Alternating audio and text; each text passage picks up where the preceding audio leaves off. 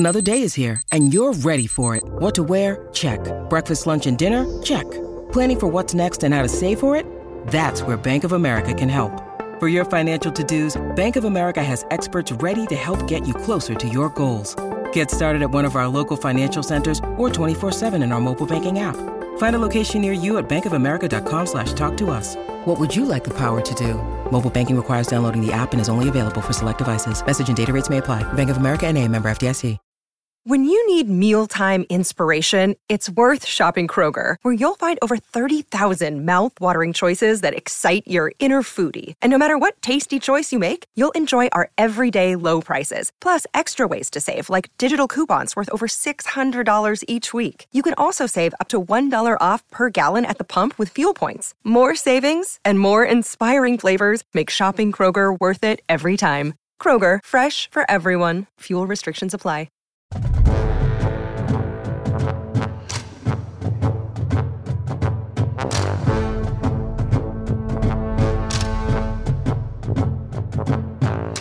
Hello, everybody, and welcome to another edition of Hang on the Holy Land, Langer and Holy Land's flagship podcast. I am your host, Gene Ross, and joining me, as always, is Josh Dooley. Coming off a one-week hiatus on the podcast here, I was on vacation last week, but Josh and the rest of the Land Grant boys have been holding down the site while I was gone. Josh, how are you doing on this fine Wednesday evening?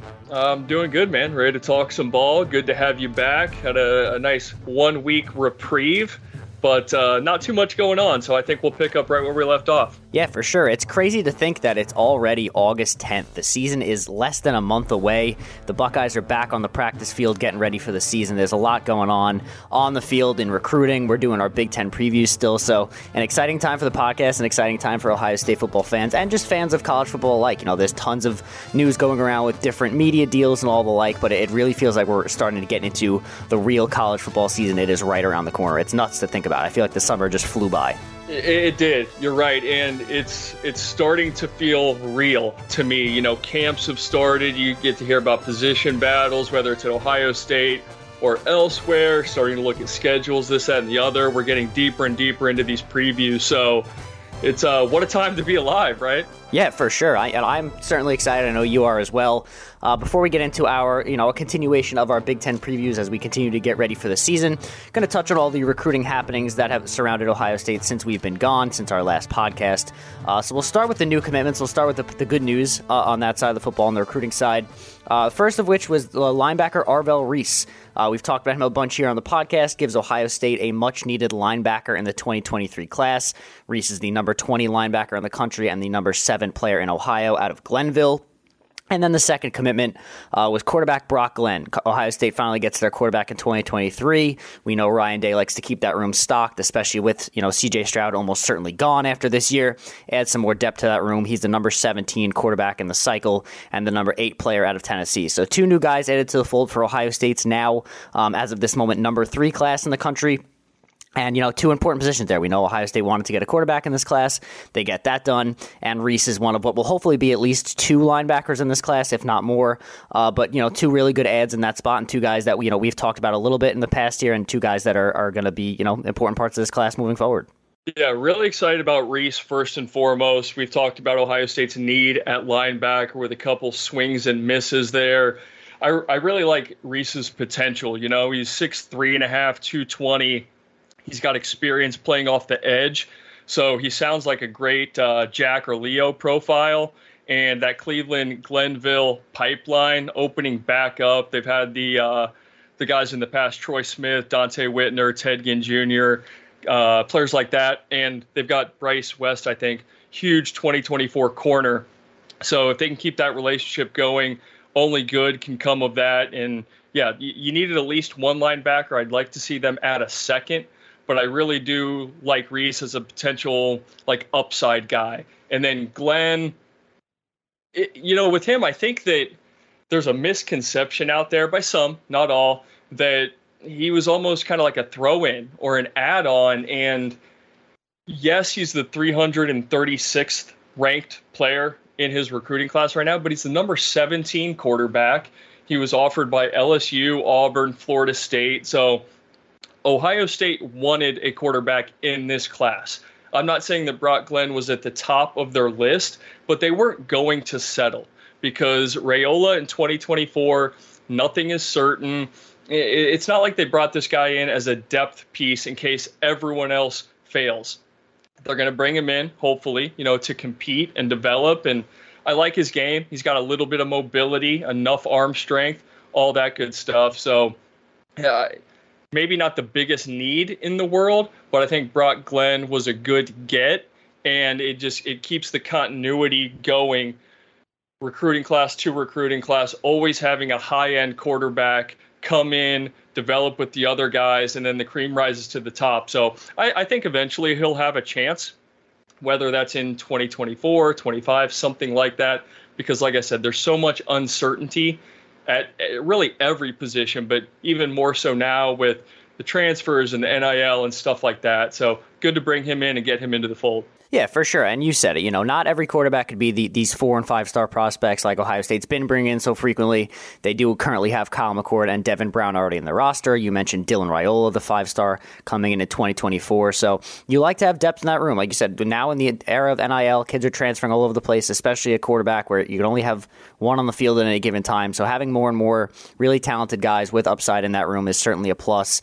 And if there's anybody I trust right now to develop quarterbacks at this level, it would, of course, be Ryan Day. That being said, you know, we talk about the positives here. There have been some negatives. We talked about in our last podcast some of the, you know, the troubles on the defensive side of the ball with Ohio State missing out on commits. However, recently, the issues have stemmed to decommitments. There was 2 since we last spoke, the first being Ty Lockwood, which was kind of a surprising decommitment. He was initially the first member of Ohio State's 2023 class. He has since flipped to Alabama. And, you know, for me personally, it makes already seemingly the already seemingly non-existent job of Kevin Wilson look even worse, since this is his position. And this is, you know, a big player in this class, a guy that was one of the first guy in this class. I know they just brought in Jelani Thurman, but there's, you know, been some rumors about his commitment not being so steady either. So kind of a tough look for Kevin Wilson there. And then on the other side of the ball, Ohio State lost Dijon Johnson, the 4-star cornerback, decommitted on July 30th. Originally, it looked like he would end up in state at Florida, but there have been some rumblings recently that he could end up back at Ohio State. So remains to be seen what will happen there. Obviously, Ohio State still has other cornerbacks on the, you know, in this current class, but Johnson was the highest rated of the bunch. So that's a big loss, especially with Ohio State reeling a bit on the defensive side of the ball in this recruiting class. You know, before the addition of Reese, they've been missing out on some of those top guys. They still have some big targets out there, but to lose a guy like Dijon Johnson certainly hurts. So if somehow they are able to reel him back in, that would certainly be great. But losing Ty Lockwood is not great either, and if they aren't able to bring back Johnson, that's a big loss on that side of the ball too. It is. I like Dijon. I hope Ohio State's still in it. There's been a lot of back and forth, a lot of rumors out there, which I don't think you or I want to or are going to get into, but it sounds like there is a possibility that, you know, he could still consider Ohio State or will down the road. So I think that's a TBD. If he does go elsewhere, big loss, top 10 corner, another Florida guy, but we'll see on that one. As far as Lockwood goes, I'm not going to sit here and tell you that Kevin Wilson has been bringing a lot to the table as a recruiter. That being said, I'm not going to kind of fault him here on this one because, yes, Ty Lockwood was the first guy in the class, a top 10 tight end. But if you really read enough things, it sounded like if Alabama ever came knocking, that was going to be a school that Ty Lockwood would consider and consider strongly. They came on a little bit later than Ohio State did, made the offer, and it sounded like it was a quick flip. If he always had Alabama in the back of his mind, then I think it's hard to come down on Kevin Wilson too hard because, you know, you win some, you lose some. And if a guy has a school in mind and they come and they make an offer a little bit later, you can't. It sounds like Ohio State may have been fighting a losing battle. They just didn't know it, right? It kind of seemed like it was a surprise, but, you know, I read quite a bit about it, and it seemed like Alabama was always in the background, at least for Ty Lockwood. So it is what it is. I think if they hang on to Thurman, they're set at tight end. It's not like they use these guys too much, and Jelani Thurman is a crazy athlete. I think he's even ranked higher than Lockwood now, or they're like back to back. So It's not like they lost a great player and they're settling for Thurman. Those two guys were neck and neck. I like his athleticism. So as long as they keep one in the class, I'm not too worried about it. What is really sort of a bummer for me is we keep losing the guys to Alabama. And I get it, right? Alabama has 100 national titles. They've got Nick Saban. I don't fault anybody for choosing Alabama over Ohio State. I really don't. And that's just being fair. But between the offensive lineman, Olaus, who I don't want to butcher his last name. I can't think of it right now. Caleb Downs, Ty Lockwood, Richard Young even. That's four guys who Ohio State, they were in it until the end. So I look at it like, look, Ohio State was in a 2 or 3 horse race until the end, and they lost out to Alabama. Sometimes you just can't do anything about it. You're fighting against Goliath. And so I think it is what it is. You got to move on. I don't think you can get too upset with the players, certainly, or really even the coaches in those four guys kind of like situations. When you're fighting against another school, again, you're going to win some, you're going to lose some. We haven't won a whole lot against Alabama, but you can't knock these guys. And I can't say that any of them are a real shocker that those four guys decide to go elsewhere. Yeah, and you know, like we've said before, there's still a lot of time left in this class. I'm sure Ohio State's still looking around at some guys to, you know, replace the guys they've lost and continue bringing in new talent. You know, just to kind of finish off the recruiting here on a positive note, there has been some positive movement on the defensive side of the ball in that defensive secondary, and that would be with safety Jayden Bonsu, 4-star safety out of New Jersey, the number 4 player in the state. He has really been trending towards Ohio State as of late, and now all 7 crystal balls are in favor of Ohio State, including a couple most recently from this Monday from a couple of Miami guys, which was a school that he originally looked like he was going to wind up at. So it looks like Ohio State is doing a good job with Bonsu. It looks like they could add another guy to that secondary. And while it isn't at, you know, the direct position at as Dijon Johnson at cornerback, if that is a guy that they replace in that secondary, that's not certainly not a bad addition to get a guy that, you know, was somebody who looked like Ohio State would land initially. Then it looked like he'd end up at Miami, and now it looks like he's back on the Buckeyes. So, you know, it's not all bad news for Ohio State. It does look like they're trending well on that side of the ball. And, you know, with how, you know, weird the defensive recruiting has been lately, it would be good to get a win like Bonsu here in the near future. I like Bonsu, too. The thing about him is I've gone down a rabbit hole. I've read that certain analysts don't love his coverage skills, his ability to play maybe a slot. But Ohio State doesn't need that. In a Jim Knowles defense, they're going to have probably 3 safeties on the field at any given time. Maybe, you know, they're going to have 5 DBs regardless is what it seems like. And if he, you know, if it takes him a little bit longer to catch on to the coverage piece, or maybe that's just not his, the sharpest tool in his tool set, that's fine. If he's a box safety and he can give you something like a Court Williams or something like that, he's 6'1", 210 right now. If he puts on 10, 20 pounds, you're talking about a guy who can be flexible and give you some versatility. So even if the coverage skills aren't top notch right now, we're still talking about a high school kid. He's still got another year of high school football. And if he's only a box safety, that can still be a very valuable piece in this defense. So I like his upside too, which it seems like I always say that I like the upside of these Ohio State guys, but it's sort of true. You know, Ohio State's going after the biggest and the best, and you see 260 in the rankings right now, number 22 safety. It's all about how they use him and how he his skills translate to what Ohio State does on the field. So I think he could be a valuable piece regardless, and I hope that we'll find out right here in a couple of days. We'll see if Bonsu gets into the fold, and if he does, I think you're looking at a really good secondary haul. Yeah, for sure. And of course, we know under Jim Knowles' defense, there are 3 different safety positions, all with varying, you know, responsibilities. So I'm sure he could fit into one of those 3 roles if he does, in fact, wind up at Ohio State. But nonetheless, I think that's really, you know, all the latest on recruiting. Like I said earlier, the Ohio State is in the midst of their preseason camp, but there's not a ton of, you know, big newsworthy items that have come out of there as of late. If there are, we will obviously touch on them on future podcasts. But nonetheless, Josh, I think we're ready to jump back in here to our Big Ten previews. We have 2 very interesting teams for you guys this week in Penn State and Purdue. I think we'll start with Purdue first, just because obviously I feel like we're working up from the bottom, and I feel like, you know, Penn State's obviously of the 2 is a much bigger program. So I think we'll start here with Purdue.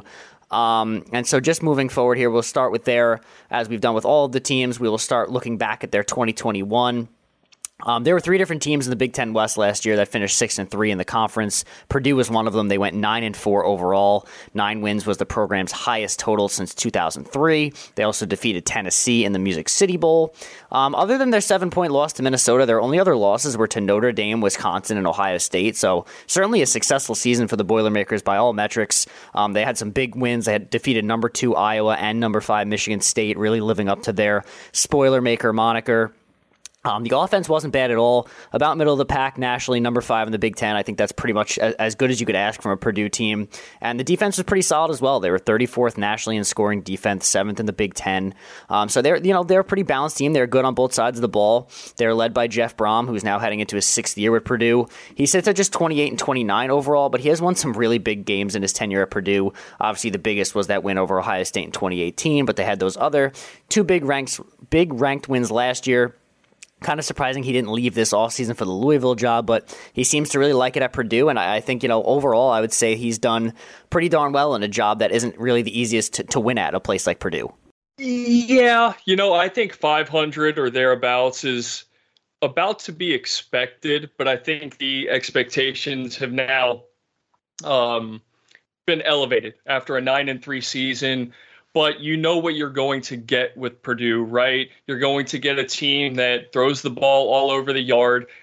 On and off, they've had decent passable defenses, like you mentioned, and they're probably going to pull off an upset or two. So I typically like watching this Purdue team, but as we'll get into, last year may have been just sort of a really special year for them, given the talent that they had. Aidan O'Connell is back at quarterback. I think he's a talented guy, but they lost David Bell. They lost George Karlaftis. They lost Jaylan Alexander, their leading tackler. So, they had a ton of fun games last year, but they lost a ton of talent too. So I think that will be interesting to see if they can have guys step up, if they can fill some holes with guys that maybe you and I have not heard of. They've got another Karlaftis there. Let's see if he's the next great pass rusher for them. But of the teams that we have previewed, I think that this is the first team where I could see a noticeable step back. I don't think they're a 3 or 4 or 5 win team by any means, but I really don't know if I see 9-3 this year. They do have the benefit of playing in the Big Ten West, though, and they miss some big teams, which, again, is another thing that I know we'll get to. But I'm really interested to see if they can parlay that momentum into something bigger and better, and maybe they're a perennial, 8-win team, or if they take a big step back because they lost some good draft picks and some really high-end talent. Yeah, I hope the expectations for Purdue fans weren't raised too much by last year because, like you, I expect Purdue to take a pretty significant step back this year. I mean, not a lot of teams can lose their best offensive player and their best defensive player as well as their defensive coordinator, who did a pretty good job. Those two guys on the field especially are going to be really hard guys to replace. A guy like George Karlaftis, not at the same talent level as a Chase Young, but kind of similar. He did what was similar to what Chase Young did for Ohio State's defense with Purdue, and that's kind of hide the other flaws on the rest of the defense when opposing teams are putting so much time into stopping a guy like George Karlaftis. It allows you to take some shots in the back end, maybe hide some flaws that you may have that you may not otherwise seen when you have a good pass rush, as we've seen at Ohio State when they without Chase Young. So guy like that's hard to replace. Obviously, David Bell, their top receiver, is going to be tough to place. But like you said, looking at their offense here, Aidan O'Connell returns for his 3rd season as Purdue's starter. Brohm's passing offenses have ranked 1st or 2nd in the Big Ten in each of the last 4 years. They finished 2nd behind Ohio State last season. O'Connell himself has passed for over 5,700 yards with 43 touchdowns and 17 picks in his career. He's one of the better quarterbacks in the conference. I know that's not really saying a whole lot based on what the Big Ten's put out there, but we may really see if that's truly the case this season because of his surrounding cast. Like we've mentioned, he no longer has the services of a guy like Rondale Moore or David Bell at his disposal. They lost Bell to the NFL this past year. In addition to that, Their second leading receiver from last year, Milton Wright, has been ruled academically ineligible for 2022. Those two guys combined for 2,000 yards and 13 touchdowns last season. So you're losing a lot there. They do bring in Iowa transfer Tyrone Tracy, but he had less than 1,000 total yards with the Hawkeyes in his career there. Senior receiver Brock Thompson is here, but he's coming off double knee surgery. So the receiver room, not exactly loaded with top-end talent this year. However, they do have Payne Durham, a tight end, 6'5", 255-pound guy, caught 45 balls for nearly 500 yards last year, among the best in the conference at that position. And then you look at the running back room, not really much to speak of here, as is usually the case at Purdue. They were dead last in the Big Ten in rushing offense last season. That's underselling it, Gene. Not much to look forward to. I mean, let's get real. It's not pretty. I mean, King Doru's back as their leading rusher, but he had 533 yards on under 4 yards per carry last year. They brought in Samson James from Indiana, who was a former Ohio State commit, who looked good in their spring game, but Purdue hasn't run all that effectively, pretty much for the past couple of years, and it's probably going to be more of the same in 2022. The offensive line returns a ton of experience, led by all Big Ten honorable mention Gus Hartwig, but it's kind of just a middle-of-the-road unit, obviously not the best at run blocking, but they were still part of an offense that averaged 440 yards per game last season, so I guess that's something to look at, but I do worry that without a star wide receiver and without much of any run game to speak of, that this Purdue offense may struggle a bit more than they have in previous seasons. I agree with you. I think this comes down to, is Aidan O'Connell as good as he was last year, or was that kind of fool's gold, right? Because last year, second team All Big Ten, 3,700 yards, 28 touchdowns, 11 picks. He just knows what to do in the Jeff Brohm offense, which is very important, and he can make all of the throws. He doesn't have a cannon, in my opinion, but he's got adequate arm strength, and they like to do a lot of stuff underneath too. So he's got some guys there, like you mentioned, but we'll see if he can elevate the talent around him. And they also don't have Jack Plummer as a backup. Jack Plummer was the starter, I think, at the beginning of the year last year. He played, right? He threw 7 touchdowns, 0 picks, but he transferred to Cal for his last year. So, if something bad were to happen to Aidan O'Connell, I don't know what they have coming down the pipeline. You look forward a little bit, the running game, like you mentioned and like we talked about, just putrid. But I think it could improve because in addition to Samson James, they also brought in Kobe Lewis from Central Michigan. Not a name that stands out, but that's because he hasn't played a whole lot the last 2 seasons. He was injured most of last year, if not all of last year. And then 2020, I'm not sure, he may have sat out the pandemic-shortened season. But back in 2019, he had 1,000 yards for Central Michigan. Are they the Chippewas? Am I getting that right? I do believe so. I do believe you're correct on the Chippewas. Maybe a former Chippewa, but I think they averaged like 3.9 yards per carry last year. If they can even get to 5, that would be a massive upgrade and probably get defenses to think a little bit more or a little more often about the run game, but there's a lot of uncertainty there because of those guys that we talked about. One hasn't played since 2019, and Samson James, he was the number 10 running back in his recruiting class. He was an Ohio State commit, but didn't really do anything at Indiana. So TBD there. As far as the wide receivers go, yes, they lost David Bell, they lost Milton Wright, and they also lost Jackson Anthrop.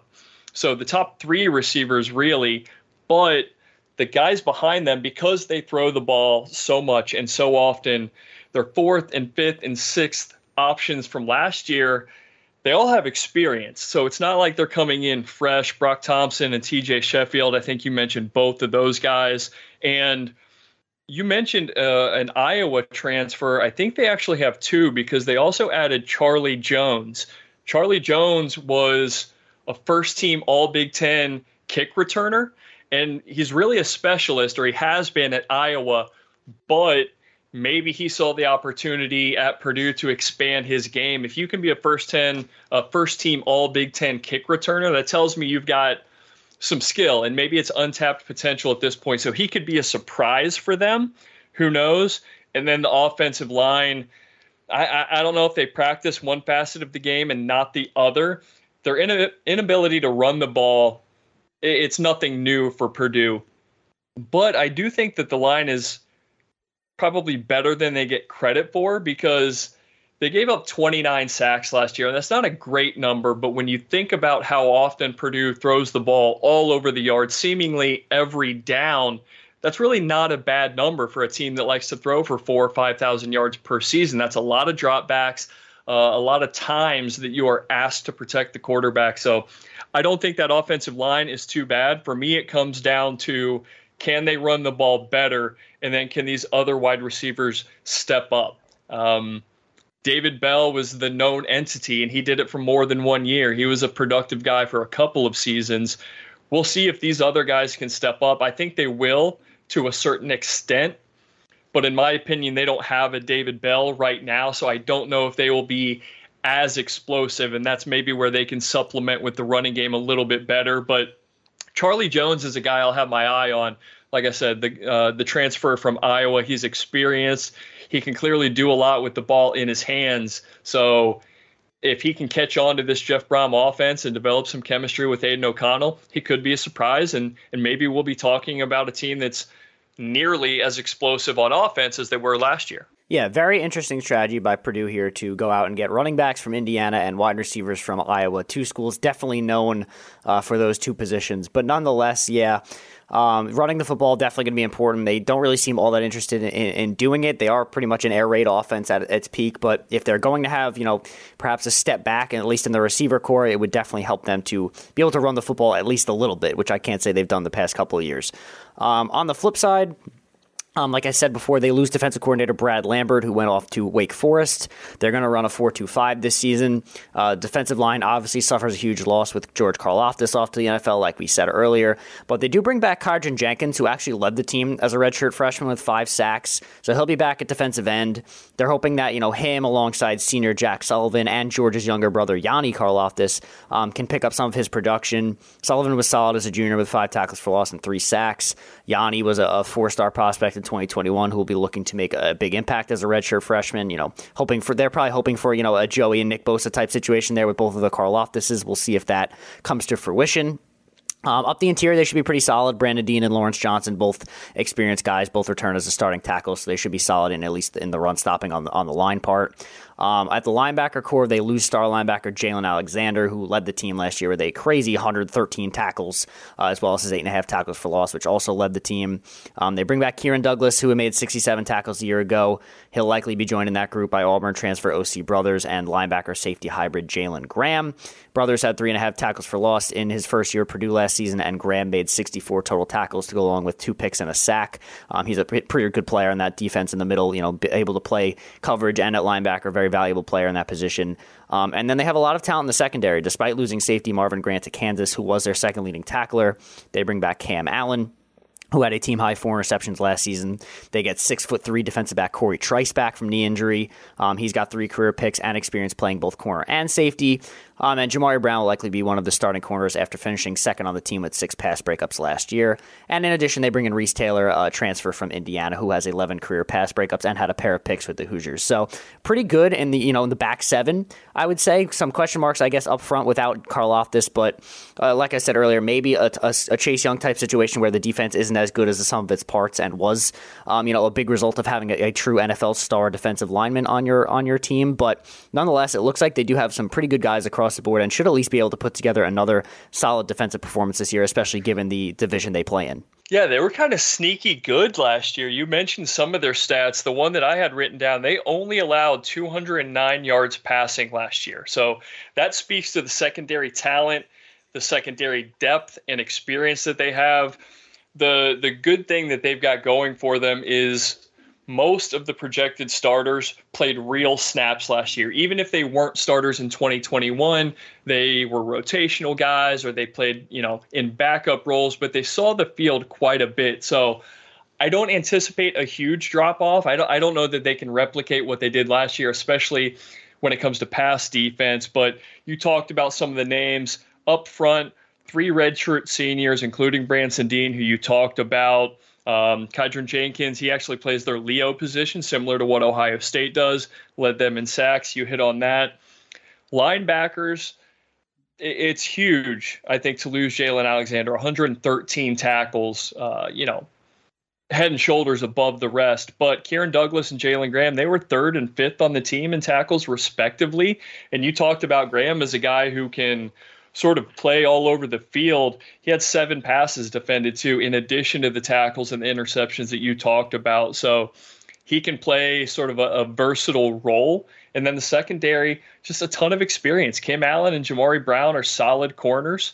Corey Trice, they're getting back. So yeah, like I said, I don't know that they can replicate 200 yards passing allowed, but I think it's a better defense than it probably gets credit for, and that speaks to some of the metrics they had last year.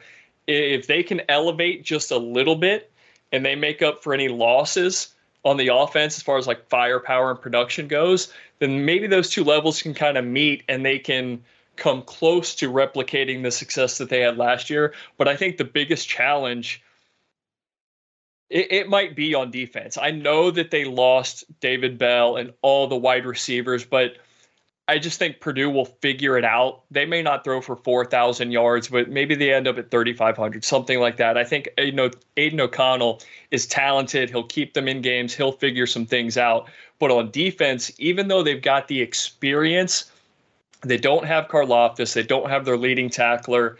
And it's just, it's almost impossible to give up just about 200 yards passing in back-to-back seasons. I don't know how many schools or teams have done that. So I think that's where they could be hurt the most. And it's not a ton of individuals per se that they lost on the defensive side. It's just, how do you replicate that success? I think it'll be difficult. Yeah, definitely. And, you know, you look at this team overall, it's going to be tough to overcome, you know, the two big losses, one on each side of the ball. But I do think, you know, playing in the Big Ten West is definitely going to be a benefit for this team. I do think the defense will take a step back, maybe not a huge one, but I think within, you know, with the offenses they're going to play against, I think they should be pretty much fine. I do worry about the offense because of all I said, like the question marks at wide receiver, plus the inability to run the football to supplement any potential struggles in that passing game. You look a bit here at their schedule.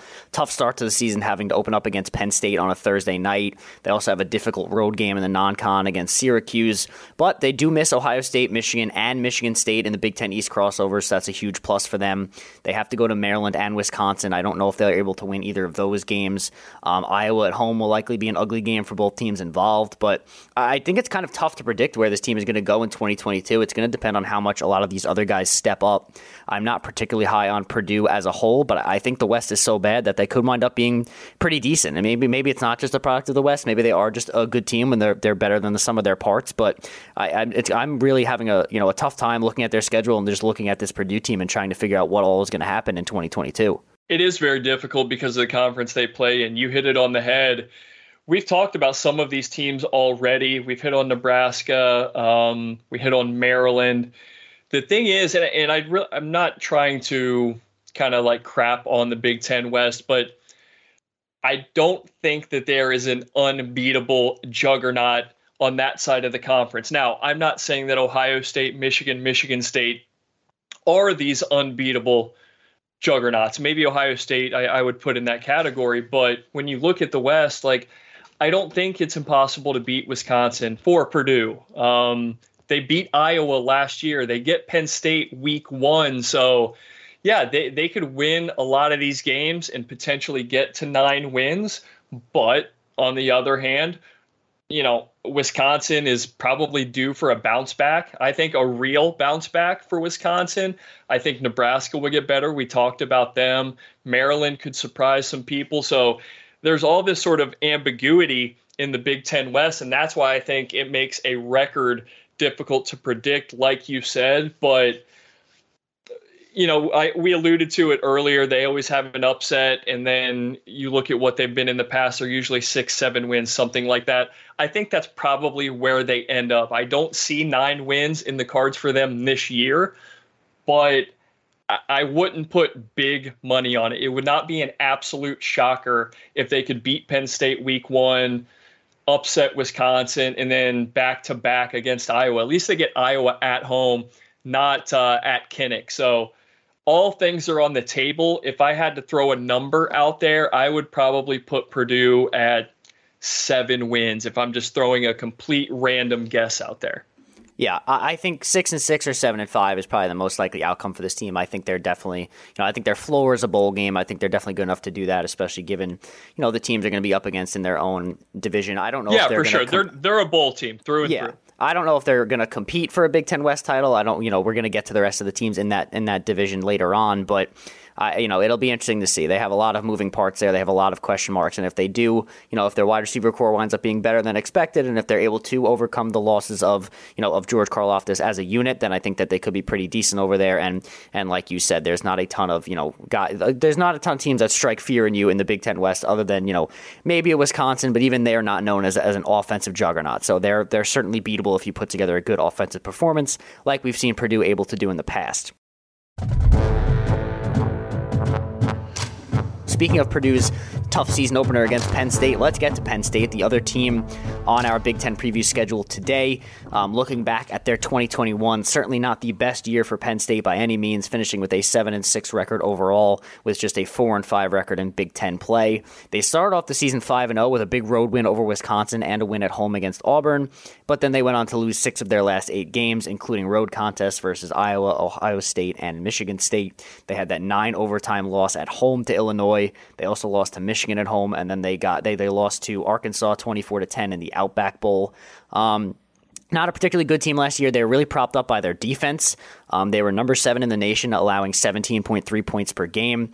The offense, on the other hand, was really, really bad. They were 90th out of 130 teams with 25 points per game, second to last in the Big Ten, ahead of only Purdue with 108 yards per game on the ground. The offensive line, as it has been for many years for Penn State now, was a huge problem. They couldn't run block to save their lives. They allowed a whopping 34 sacks on the year. Sean Clifford was essentially on his back or running for his life on seemingly every play. But, for all the offensive struggles, that defense was really solid. They finished 3rd in the Big Ten in passing defense, 3rd in points allowed. They were also 3rd in the conference with 14 picks, and they had the best red zone defense in the conference. So really a tale of two teams for Penn State. They had a really good defense and a really bad offense, and they're hoping to be able to turn the offensive things around and build on some of that defense from last year and turn it around in 2022. It's funny you said that, because I was going to say that they are Jekyll and Hyde. That's really what Penn State is, in my opinion. And before we get into either side of the ball, I'm going to get on a little bit of a James Franklin soapbox, right? I'm glad you are. I'm very excited. I did this with Brett Bielema.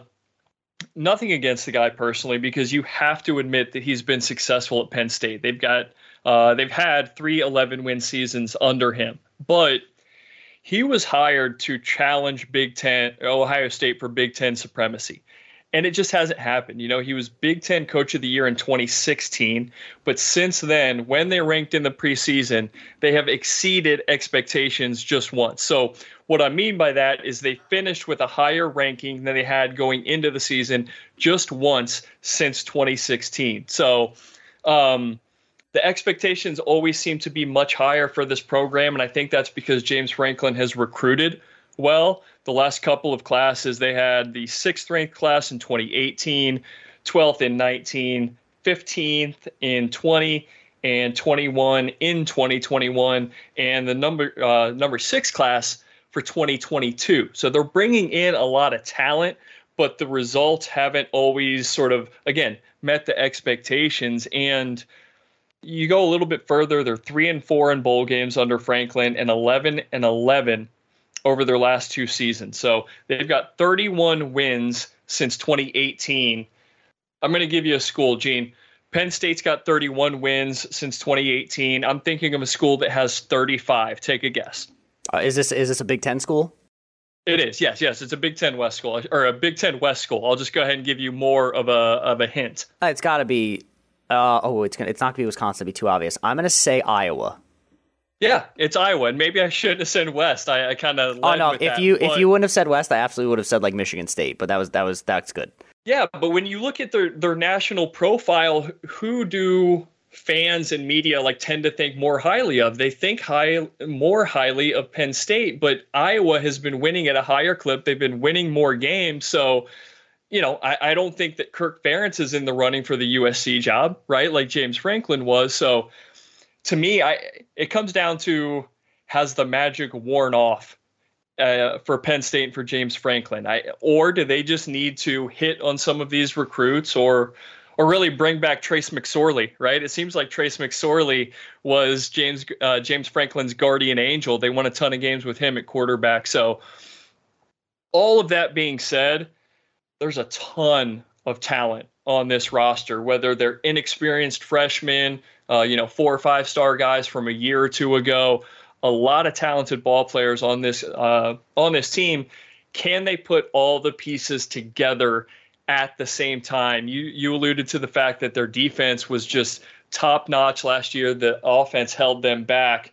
So for me, as we get into the offense, it really comes down to Sean Clifford. And Sean Clifford is not a bad quarterback by any means. He is passable, maybe even above average, but he hovers right around 60% of his passes being completed. He's going to give you about 20 touchdowns and 8 picks per year. He's got the ability to scramble a little bit, and that's fine. But if Penn State wants to win 10, 11, 12 games again, he needs to either take a step forward, or maybe they get a little bit crazy and they call upon Drew Allar, all-world recruit. So I'll turn it back to you. But for me, it really comes down to Sean Clifford and his performance in this offense. Yeah, before we get too deep in the offense, I do want to talk about James Franklin just a little bit here. He's heading into year 9 at Penn State. He is a very polarizing head coach, I would say, in the college football world. 67-34 record overall in his 8 seasons so far with the Nittany Lions, 3-4 in bowl games.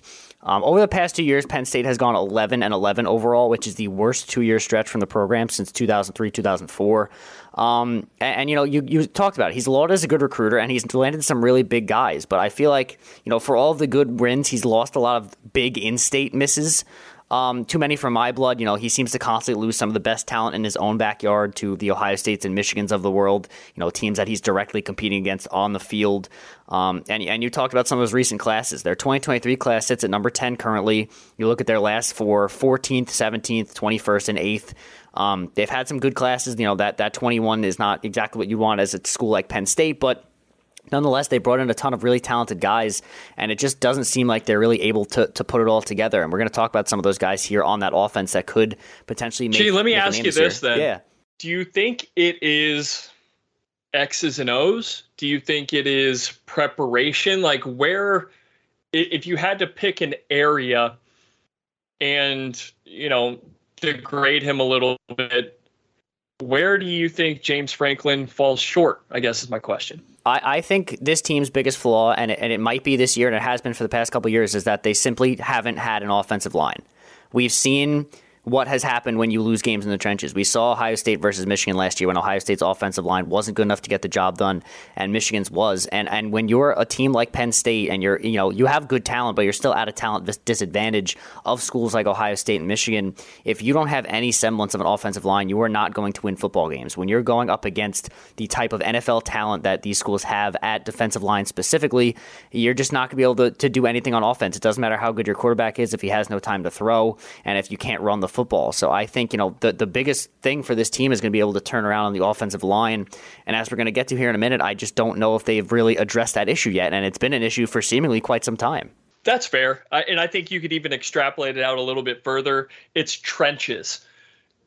Their defensive line didn't really hold them back last year. They performed pretty well. But when you think back to, gosh, I'm going to age myself a little bit, but like early 2000s Penn State team, or when they were most successful, they had dogs on both sides of the ball. And I think they've got a couple potential, studs on the defensive side, but I'm with you. The offensive line talent and execution has not been what it needs to be. And as much as Ohio State and Purdue have like kind of advanced Big Ten offense, it's still trench warfare. And to your point, if Penn State's not getting it done at the line of scrimmage, I do think that's a valid reason why they have occasionally fallen short of expectations. Yeah, definitely. And so let's take a look at this offense this year. As you've said, Sean Clifford returns for what feels like his 24th season at Penn State. He is one of the most experienced quarterbacks in college football. I'm not entirely sure that's a good thing. He hasn't really seemed to get any better in his time in State College. And like you said, he's not bad, but he hasn't seemed to really improve all that much. I don't think it's entirely his fault. As we've talked about, his team's offensive line has been dreadful. But he still managed to put together a pretty good year on paper last season, at least. He had 3,100 yards, 21 touchdowns, 8 picks. But, you know, they played a team like Arkansas in the bowl game. He went 14 of 32 with 195 yards with 1 touchdown and 2 picks. You know, that kind of stat line is not going to get the job done against good teams. And as you mentioned as well, they do have five-star freshman Drew Allar behind him, who I'd like to see get a shot, but if that offensive line isn't improved, maybe they don't want to get him killed in year one, so maybe wait a little bit on that. But I think, you know, he is probably the better option of the two, almost certainly the better option of the two. And, you know, on top of that, their running game needs to drastically improve for Penn State to do pretty much anything. They did not have a player rush for over 100 yards in a single game last season. In fact, they had 7 games with less than 100 rushing yards total as a team. It's not good. If you're a team like Penn State, that should not be happening. Their leading rusher, Kayvon Lee, is back, but he had 530 yards total on less than 5 yards per carry. They lost 4-star Noah Kane to LSU, but I do think they will see an immediate impact from incoming 5-star freshman Nick Singleton, the number 1 running back in the 2022 class. I would not be surprised in the slightest to see him win that starting job. And then you look at the wide receiver core, huge loss at wide receiver in Jahan Dotson going to the NFL. This is a guy who had 91 catches for almost 1,200 yards and 12 touchdowns in 2021. They do bring back their second leading receiver, Parker Washington, and they add Western Kentucky transfer Mitchell Tinsley, who had 1,400 yards and 14 touchdowns in that really good Hilltoppers air raid offense. So they should be a solid duo, but it's still going to be tough to replace a guy with the skill talent of Dotson, a true NFL-type wide receiver. They do have Theo Johnson, a tight end, who's very solid. But, you know, all this being said, they have these talented players. They always seem to have these talented players, but this offense is going to hinge on if that offensive line just doesn't completely suck this year. They only have 2 returning stars from last year, which might not be a bad thing. You know, when everything's said and done, they brought in a pair of transfers from Cornell and the JUCO ranks. But there's every chance that 3 guys along the front will have only 1 combined start at Penn State. So I guess we'll have to see. But it is kind of just strange to me that this offensive line has been so bad for so long, and there doesn't really seem to be any sort of emphasis on fixing it anytime soon. They haven't, you know, really hit on any big guys in recruiting. They haven't brought in any big transfers, but it's, you know, they have that, like we've said, they have these skilled, talented guys, and it's just, can they block?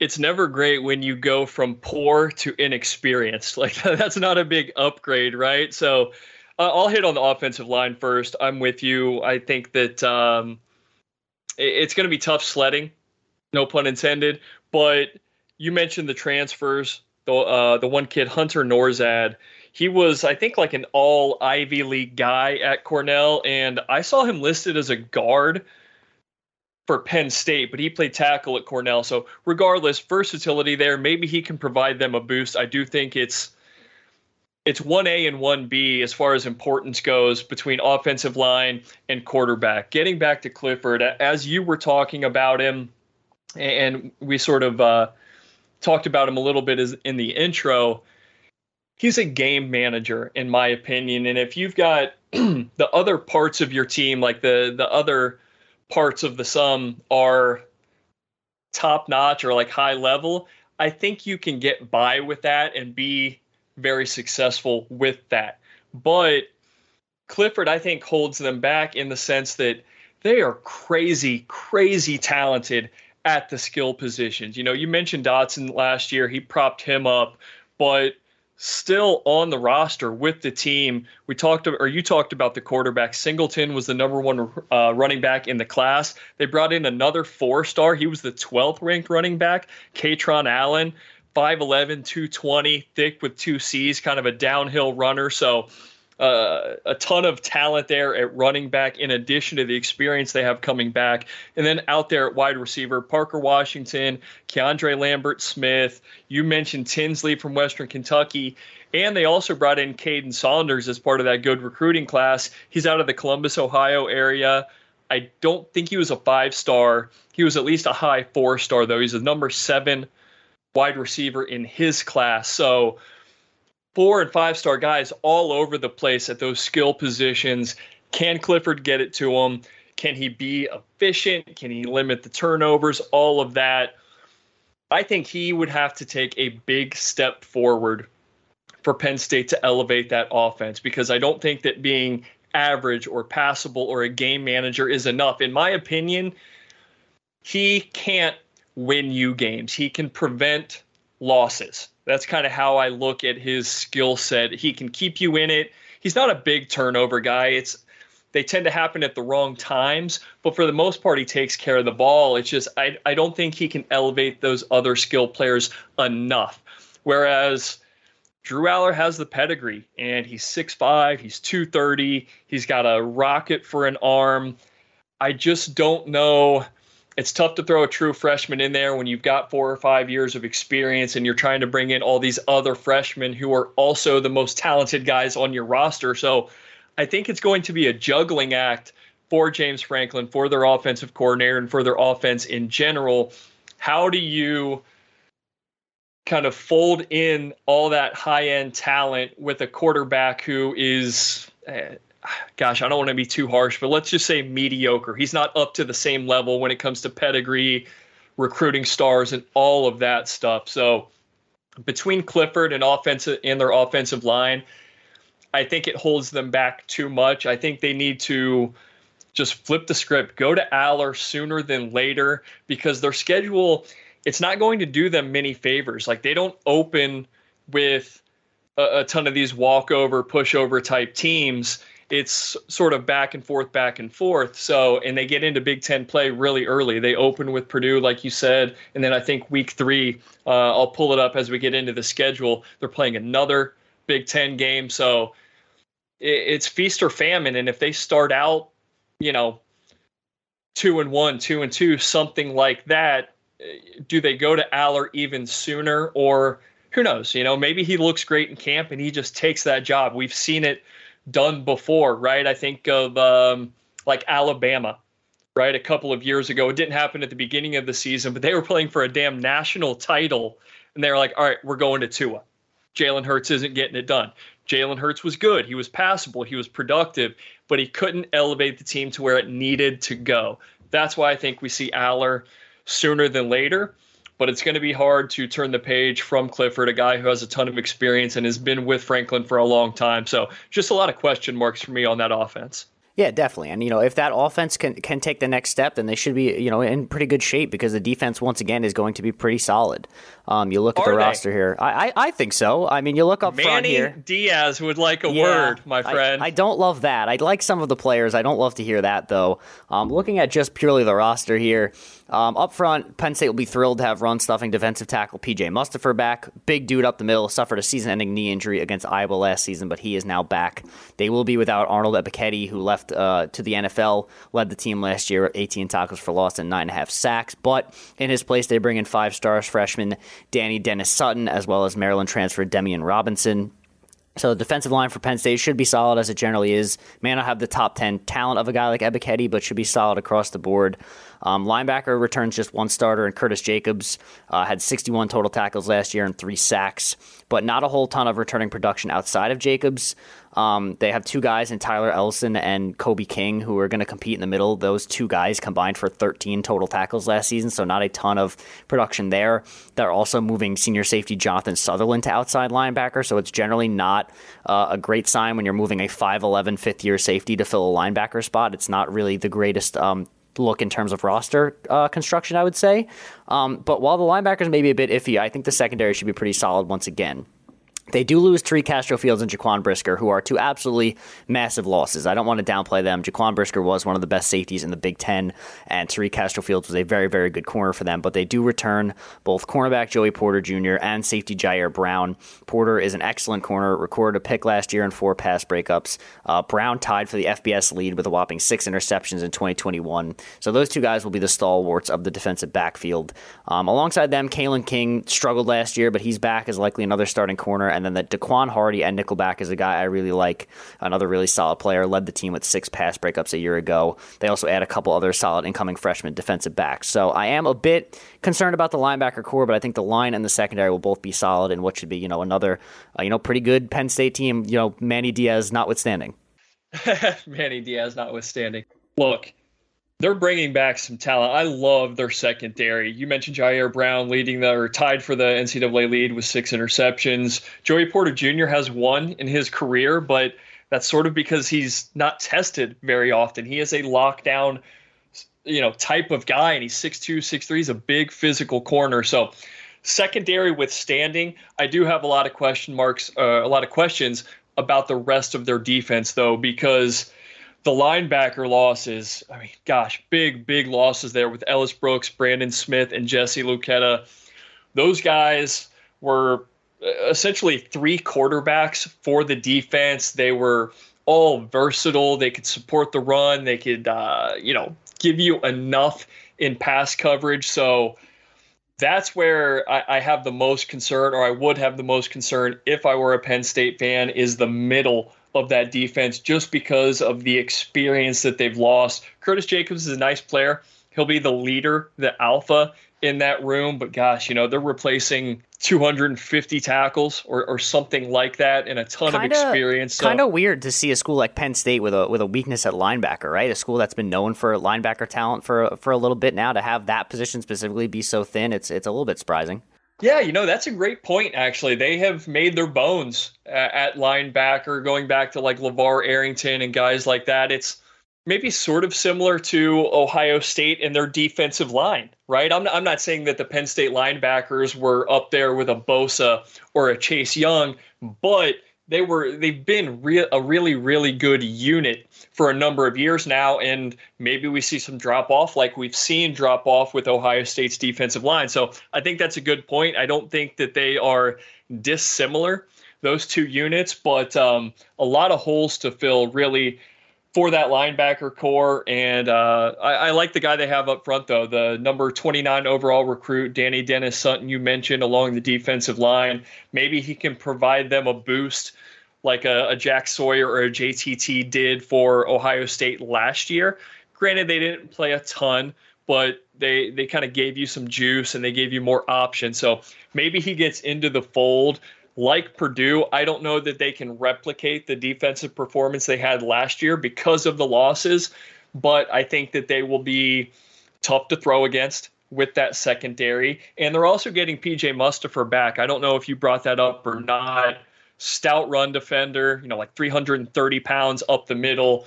He was injured for most of last year, or at least the second half of the year.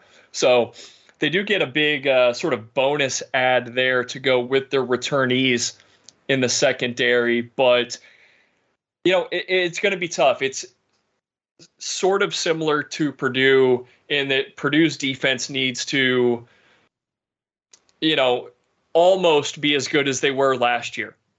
Penn State almost needs to be as good as they were last year, in my opinion, because I just don't think they can duplicate it. But they've got guys there. They've got the bones of a great defense. It comes down to whether or not the new linebackers can step up and the guys across the defensive line can give you something, because their pass rush wasn't great outside of Ebiketie, and he was a really good rusher, and he, not your prototypical guy, right? A little bit shorter, he had shorter arms, but he could get after the quarterback. He did that at Temple too. I remember writing about him last year during like a game preview or something like that. So big losses, but big talent coming back. I think they can be solid if the offense can carry them a little bit more. I think you're looking at another solid to good team. I'm not going to go great until they prove it or I see it, but I think Penn State will give some really good teams trouble.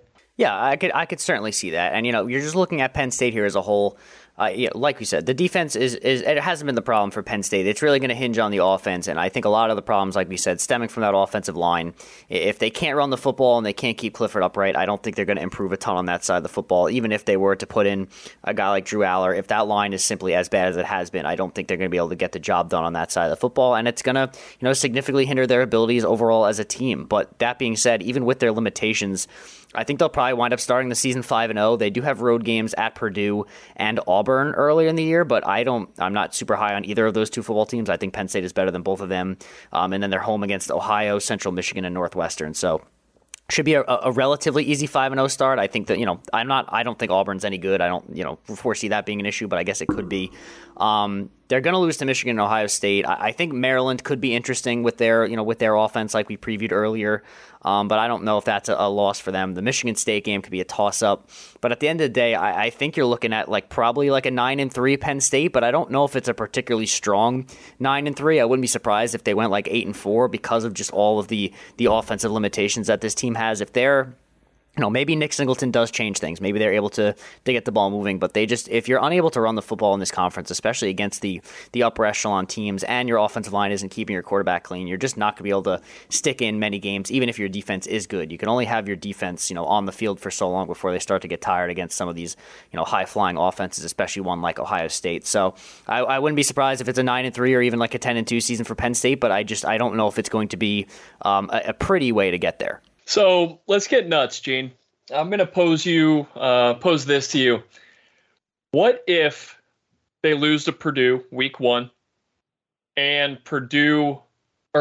Auburn week three? I think that's a possibility. You know, I'm not saying that Purdue or Auburn is the better team, but I also don't believe that there is a huge gap there, especially with, look, there's a talent gap with Purdue, but you're getting a team that likes to throw the ball for 500 yards a game week one. I don't know how you can prepare for that.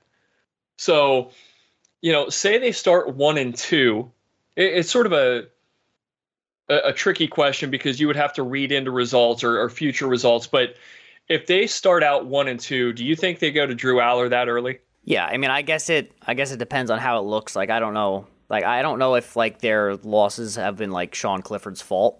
I mean, I guess some of, like you said, that's he's not a huge turnover guy, but he does have some really bad moments. But overall, I don't think that, you know, a lot of the losses are his fault. So I guess depending on how it looked, like if he looked really bad in those two games, then I think maybe. But if it's just like he's getting killed because they can't hold the block, then I don't think they're going to risk, you know, putting their 5-star quarterback in early in the season, especially if they start 1-2 and the season is most likely, you know, overall lost. I don't think they're going to risk his health. So I think it kind of depends on how those two games play out. Okay, that's fair. I think I'm just willing to go a little bit further in my prediction. I think it will happen. I think they'll, let's call it an upset to Purdue. Auburn's probably a coin toss, in my opinion. I haven't seen future odds or anything like that. I could see them starting 1-2, going to Allar, and ending 7-5, because if they lose those two games, Michigan, Michigan State, Ohio State, all potential losses, I could see them as a 7-win team. I could also see them up around 9-10 teams, like you said, but I'm willing to, you know, bet or something like that. Maybe we'll do a friendly wager. I think they lose at least one of those Purdue-Auburn games, and they have a real decision to make quarterback. And if they lose both, I think the decision is made for them, and they have a rough season. I'm just looking at here just real quickly. I pulled up like some of their early odds that they have for some of those games, the bigger games. They're only a 3-point favorite at Purdue, which is, I guess, kind of weird.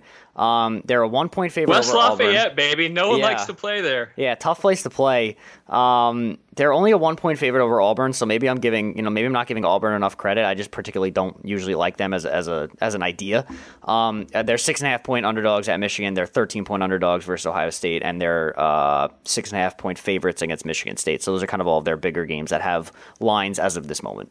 And that's fair. I don't think that I can't sit here and tell you it's a foregone conclusion that Auburn and or Purdue upsets them. The gap is not big enough for me. I would flip a coin, and either way it came out, I would be like, yep, okay, I understand it. I get it. I could see that happening. So I could definitely be wrong, and Penn State could reel off 9-10 wins. I think that the second half of their schedule gets much, much easier. So even if they struggle with a loss or two early on, maybe they look long-term and say, look, we can win 9-10 games with Sean Clifford because the schedule sort of eases up a little bit. They're a tricky team to sort of pin down, but I don't think I've been really bold in my predictions as we've gone through these previews. I'm willing to get bold or be bold with Penn State and peg them as a 7-win team.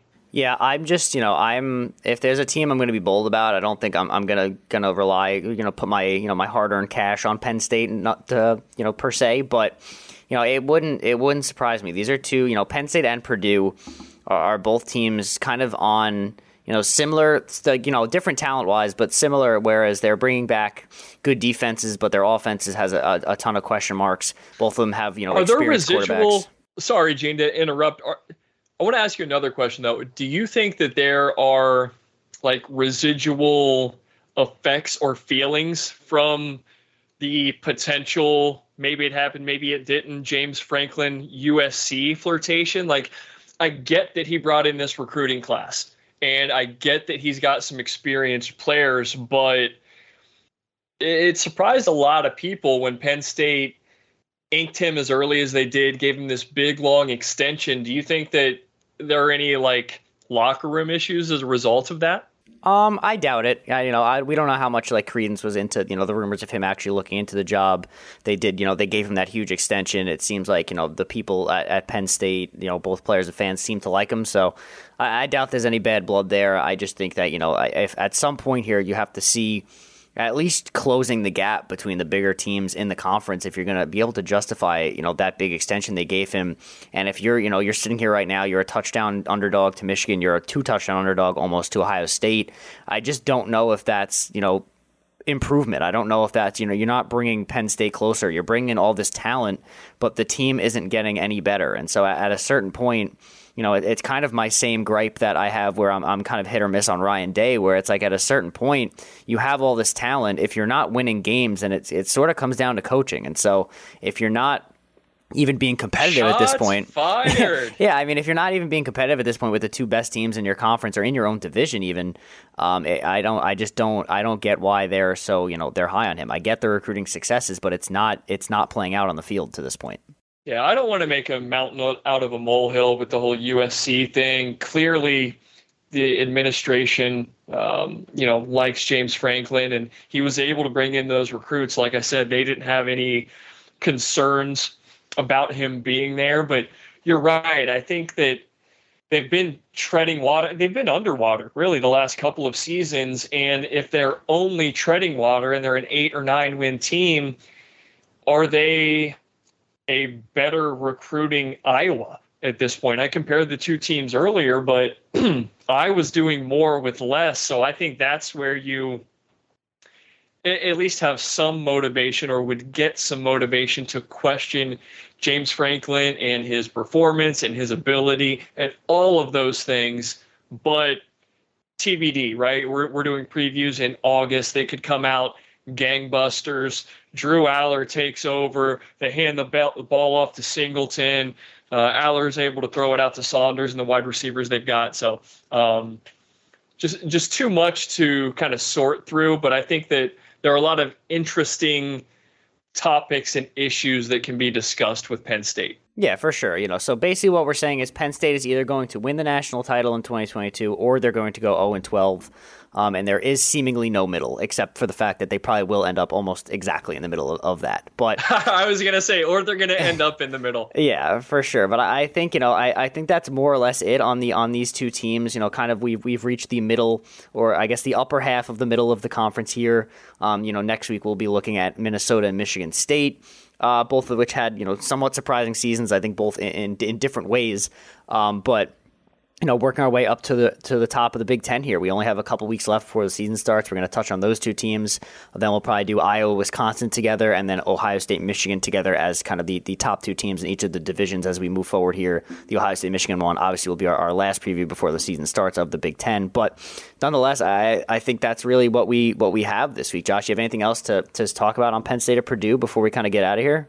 I don't, man. It's fun to talk ball again. We had a week off, and like I said earlier, it's all starting to feel real. So I really like digging into these depth charts, looking at schedules and things like that. I think it's going to be a good, interesting, fun Big Ten season, and now we're going to start talking about those upper echelon teams that may or may not challenge for conference supremacy. So it should be a lot of fun. Yeah, should be some really exciting stuff here moving forward as we get closer and closer to the season.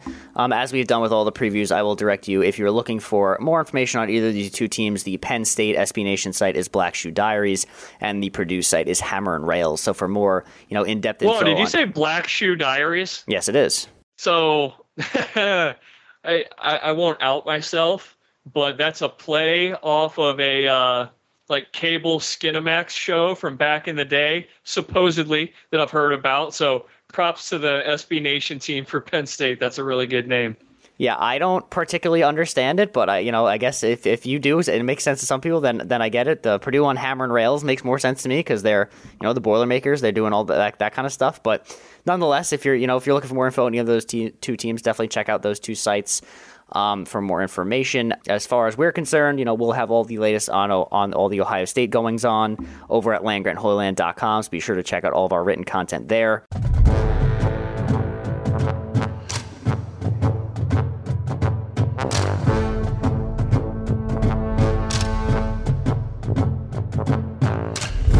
I said earlier, we will be back next week with another Big Ten preview, as well as any big Ohio State news, whether it be from recruiting or preseason camp. Whatever comes up, we will be sure to discuss it here on the podcast. But I think that's just about it. So be sure to like, rate, view, subscribe, all that good stuff, all the podcast asks you to do. And for Josh Dooley, I am Gene Ross, and as always, go Bucks.